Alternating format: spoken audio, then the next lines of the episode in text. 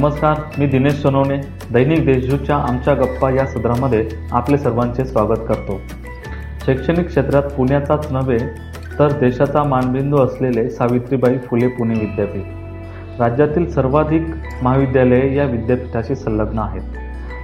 पुणे विद्यापीठाची शैक्षणिक कामगिरी उत्तम राहिल्याने संख्यात्मक व गुणात्मक दृष्ट्याही सावित्रीबाई फुले पुणे विद्यापीठ राज्यातील सर्वात मोठे विद्यापीठ बनले आहे. आज दहा फेब्रुवारी आजच्याच दिवशी पुणे विद्यापीठाची स्थापना झाली होती. बहात्तर वर्ष झालेल्या या विद्यापीठाचे नाशिक शहरात टी एच एम या प्रसिद्ध महाविद्यालयाचे प्राचार्य व्ही बी गायकवाड सर हे हे सिनेट सदस्य आहेत. स्थापना दिनाच्या निमित्ताने आपण आज त्यांच्याशी चर्चा करणार आहोत. गायकवाड सर आपले देशदूतच्या आमच्या गप्पा या सत्रामध्ये स्वागत. सर पुणे विद्यापीठाची स्थापना दहा फेब्रुवारी एकोणीसशे एकोणपन्नास रोजी झाली. तर पुणे विद्यापीठ आज कसं पाहतात तुम्ही पुणे विद्यापीठाकडे? नाही पहिलं तर आता पुणे विद्यापीठापासून दोन विद्यापीठ म्हणजे वेगळे झाले. एक तर कोल्हापूर आणि दुसरं जळगाव. आणि नंतर कोल्हापूरमधून सोलापूर वेगळं झालं. झालं. सोलापूर पण विद्यापीठ झालं. तर पुण्याला शैक्षणिक वारसा मोठा आहे. आपण विद्येचं नावर जे म्हणतो ते त्यामुळेच म्हणतो. पुण्यामध्ये जे काय आता कॅम्पसवर जे टीचर आहे. किंवा फॅकल्टी मेंबर आहे. त्यांचं जे डिव्होशन आहे ते पहिल्यापासूनच असल्यामुळं तिथल्या दर्जा त्यांनी तो टिकून ठेवलेला आहे दुसरं काय आहे. की पुणे विद्यापीठाचा जो करिक्युलम आहे जे त्याला सिलेबस म्हणतो अभ्यासक्रम. तर काळानुरूप बदलत गेले ते उदाहरणार्थ कॉम्प्युटर सायन्स आणि इलेक्ट्रॉनिक्स तीन वर्षांनीच बदलतो किंवा इंजिनिअरिंगला तीन वर्षांनीच बदलतो. त्यामुळं जागतिक स्तरावर काय जे बदल होतात ते या पुणे विद्यापीठाने अडॉप्ट केले ते. आणि त्यामुळे. जागतिक स्तरावर हा यातला पहिला महत्त्वाचा फरक आहे हं, हं, हं. दुसरं पुणे विद्यापीठाच्या अंतर्गत ही जी ती इथली जी महाविद्यालय आहे ती महाविद्यालय कम्पॅरेटिव्हली जुनी आहेत काही आणि सर्वात महत्वाचं म्हणजे या ज्या काही नॅशनल लेवलच्या स्कीम आहे हं, हं. म्हणजे युनिव्हर्सिटी ग्रँड कमिशन असेल डीपीटी असेल डीएसपी असेल हं, हं. या स्कीम अंतर्गत जो पैसा मिळवायचा त्यासाठी सावित्रीबाई फुले पुणे विद्यापीठ नेहमी इन्स्पिरेशन देतं. आणि त्याचे पुढचा भाग म्हणजे. सावित्रीबाई फुले पुणे विद्यापीठ असं एक विद्यापीठ आहे की जे आता मी पाच वर्ष विद्यापीठात होतो. नेक्स्ट व्हाईस चान्सलर माझी पोस्ट होती ते त्या ठिकाणी रिसर्च प्रोजेक्टला आम्ही नऊ कोटी रुपये द्यायचे. त्यानंतर सेमिनार कॉन्फरन्सेस वगैरे भरायला बारा कोटी रुपये द्यायचे. आपल्या ज्या कॉन्स्टिट्युशनल रिझर्वेशन पॉलिसी याच्या व्यतिरिक्त चार वेगळ्या स्कॉलरशिप सुरू झालेल्या आहे त्याच्यातून विद्यार्थ्यांना फायदा होतो. म्हणजे विद्यार्थ्यांना सायंटिफिक टेम्पर जे आहे ते वाढतं. जे रिसर्च कल्चर इनकल्चर करायचे त्यासाठी विद्यापीठ पैसा खर्च करतं आणि सेमिनार वर्कशॉप सिम्पोजियम ऑर्गनाईज करायचे त्यासाठी पैसा देतात. बरं. त्या वर्कशॉपसाठी त्या प्रोजेक्टसाठी पैसे दिल्यामुळे काय होतं पेपर पब्लिश होतात. आणि मग दुसऱ्या ठिकाणी मेजर रिसर्च प्रोजेक्ट टाकता येतात. तर मग त्यातून आणखी जास्त पैसे मिळतात. त्यामुळे ही कंटिन्युअस प्रोसेस आहे. आणि हे पुण्याला सस्टेन झालेले किंवा मेंटेन केलेले आहे. हं, हं. त्यामुळे पुण्याची गुणवत्ता चांगली टिकून पाहिजे बरं सर बरं. सर याला एक जोडून सांगतो की उपकेंद्र जे आहेत विद्यापीठाचे तर त्या उपकेंद्रांचं अजून म्हणजे फायनलाइज झालेलेच ते अजून. तर याच्यात आता काय होतं सर? बरेच विद्यार्थी मग पुण्याला काही काम असेल तर युनिव्हर्सिटी मध्ये त्यांना पुण्यापर्यंत जावं लागतं. तर याचा आता सध्याची परिस्थिती काय आहे? आणि एक नाशिकच्या दृष्टिकोनातून पण आणि इतर ज्या शहरांमध्ये होणार आहे उपकेंद्र तर त्याच्याबाबतची थोडीशी.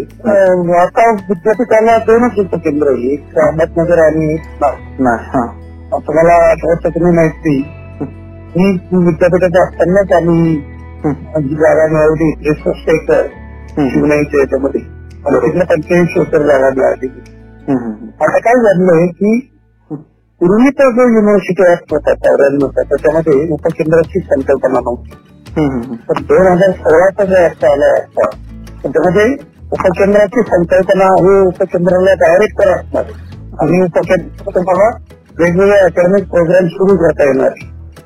त्या अनुषंगाने विद्यापीठ ही मंत्रिमंडळातून काही पत्राची अपेक्षा करत होते ते आता सावंत साहेबांनी जे पत्र दिलं ती केंद्राला मंजुरी दिली.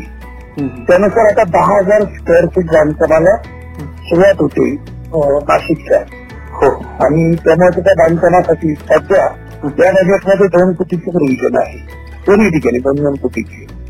आणि जसं लागेल त्या त्याप्रमाणे ती प्रोव्हिजन वाढवता येईल. आता आपल्याकडे एकच प्रोग्राम चालू एनडीए जे पुणे विद्यापीठात आहे पुण्याला तेच एनडीए आपल्याकडे चालू आहे हम्म, आणि दोन प्रकारचे एनडीए ट्रॅडिशनल आणि एक्झिक्युटिव्ह एनडीए आता पुढच्या वर्षात त्या बांधकामाला जर गती मिळाली तर याच्यापेक्षा जास्त कोर्सेस सुरू करता येतील. ओके. दुसरं महत्वाचं जे हा जे काही पूर्वी विद्यार्थ्यांना काही डॉक्युमेंट तिकडे पाठवावं लागायचं ते आता गरज नाही. ते फक्त त्या सेंटरला जमा केलं तरी सुद्धा क्लिअर होऊन येऊ शकतं. अजून एक महत्वाचं आहे की आपलं उपकेंद्र जे जयकर ची लायब्ररी त्याला कनेक्ट केली त्यामुळे तिथं जे काही ई जर्नल्स आहे तर ती सगळी माहिती इथं रिट्राय करता येते इंटरनेट उदाहरणार्थ साय फाइंडर असते हेल्थ वगैरे. खूप हाय लेवलचे जे जर्नल आहे त्याची सुद्धा माहिती इथं आपल्याला मिळू शकते. मिळू ती फक्त एकाच फॅकल्टीला नाही तर इंजिनिअरिंग वगैरे यांना मिळते शकते. मिळते. तुम्ही म्हणता ते बरोबर आहे याच्यामध्ये बराच पिरियड गेलेला आहे आणि विद्यार्थ्यांचं नाही म्हटलं तरी तसं नुकसान झालं. ते पण भविष्यामध्ये लवकरच मला वाटतं एक दीड वर्षामध्ये होतील होऊन जाईल हा, हा. स्वायत्त महाविद्यालय अधिक घेण्यासाठी काय पावलं उचलली गेले पाहिजेत म्हणजे स्वायत्त सुरुवातीला कसं होतं की हा. सुरुवातीला स्वायत्त महाविद्यालय कमी होतील ऑटोनॉमस हम्म, हम्म, आता आपल्याकडे सत्तावीस ऑटोनॉमस महाविद्यालय झाले आतापर्यंत विद्यापीठात हम्म, हम्म, हम्म. आणि आता पाईपलाईन मध्ये जवळपास चौदा पंधरा महाविद्यालय आहे. अच्छा. स्वायत्तेचा ते फायदा काय होतो की अकॅडमिक फ्लेक्सिबिलिटी मिळते. तुम्हाला जो अभ्यासक्रम हवा आहे तो तुम्हाला शिकवता येतो. दुसरा महत्त्वाचा फायदा म्हणजे शासनाच्या पातळीवर जी ग्रँड मिळते तो प्राध्यापकांचा पगार तो तर मिळणारच. त्याच्यात काही फरक पडणार पण तुम्हाला तुमची फी स्वतःला आकारता येते. तुम्हाला तुमचा सिलेबस स्वतःला देता येतो? तुम्हाला तुमची परीक्षा तुमच्या लेवलला घेता येते. त्यामुळे जास्तीत जास्त ट्रान्सपरन्सी या येऊ शकते. त्या दृष्टीने युनिव्हर्सिटी ग्रँड कमिशनने खूप मोठ्या प्रमाणात प्रोत्साहन दिलं आणि राष्ट्रीय उच्चतर शिक्षा अभियान दिशा त्यांनी असं सांगितलं की तुम्ही स्वायत्त महाविद्यालय घेतलं. तर आम्ही तुम्हाला आता मिळालेल्या ग्रँडपेक्षा जास्त ग्रँड देऊ. आणि त्यामुळे आता बरीच महाविद्यालय पुढे आली. नाही तर मग उच्च शिक्षणाबाबत याच्यामध्ये काय प्रयोजन असतात मग? जे पीएचडी वगैरे वगैरे करतील अं, स्वायत्त महाविद्यालयामधून जर पीएचडी किंवा महाविद्यालयांना जर प्रोत्साहन दिल्यामुळे एक फायदा होतो. पॉप्युलेशनची जी फी आहे ती एकदा अच्छा. मी तुम्हाला सांगितलं की स्वतःचा सिलेबस बनवता येतो.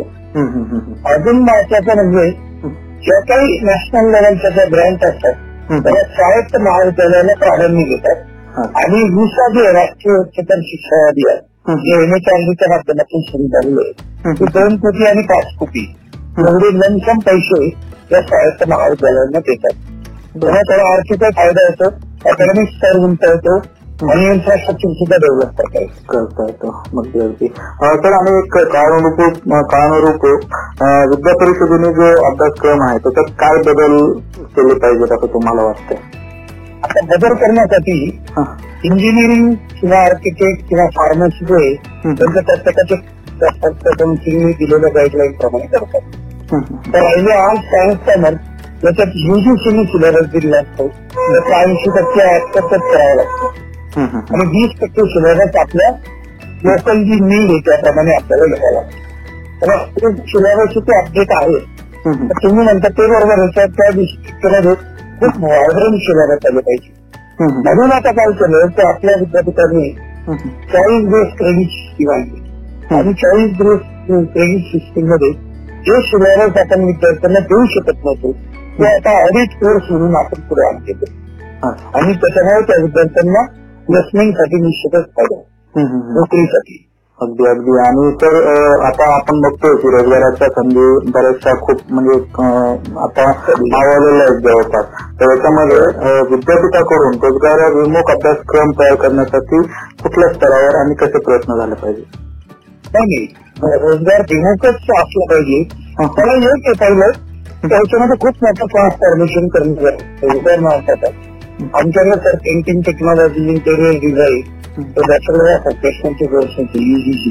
तर या कोर्सेसचं शंभर टक्के प्लेसमेंट होते. त्याला कारण काय की सात टक्के प्रॅक्टिकल बेस आहे कंपनी आणि चाळीस टक्के थिअरी आहे. विद्यार्थ्यांना सध्या कंपनीला काय हवं इंडस्ट्रीला काय हवं त्याच्यानुरूपच विद्यार्थ्यांना ट्रेनिंग द्यायला पाहिजे. आपण जर असं ट्रॅडिशनली परंपरागत जर सिलेबस ठेवले तर प्लेसमेंट होणं अवघड आहे. कारण म्हणून विद्यापीठाने आता काय केलं की नाशिक डेव्हलपमेंट कॉर्पोरेशन बरोबर कोलॅबरेशन केलं आहे. आणि त्या एमएसडीसी बरोबर कोलॅबरेशन करून स्किल बेस्ड कोर्सेस आणलेली म्हणजे तुमचा रेग्युलर करिक्युलम जो आहे त्याच्याबरोबर त्या विद्यार्थ्यांनी काहीतरी कौशल्य अवगत केली पाहिजे. बरोबर. आणि त्यासाठी आता प्रत्येक वर्गाला तसे कौशल्य कौशल्य भिमुख असा सिलेबस आणलेला आहे आता. बरोबर. अगदी सर दोघीशी तुम्ही संवाद साधला सर वेळात वेळ काढून. त्याबद्दल खूप खूप धन्यवाद सर. Thank you sir. थँक्यू.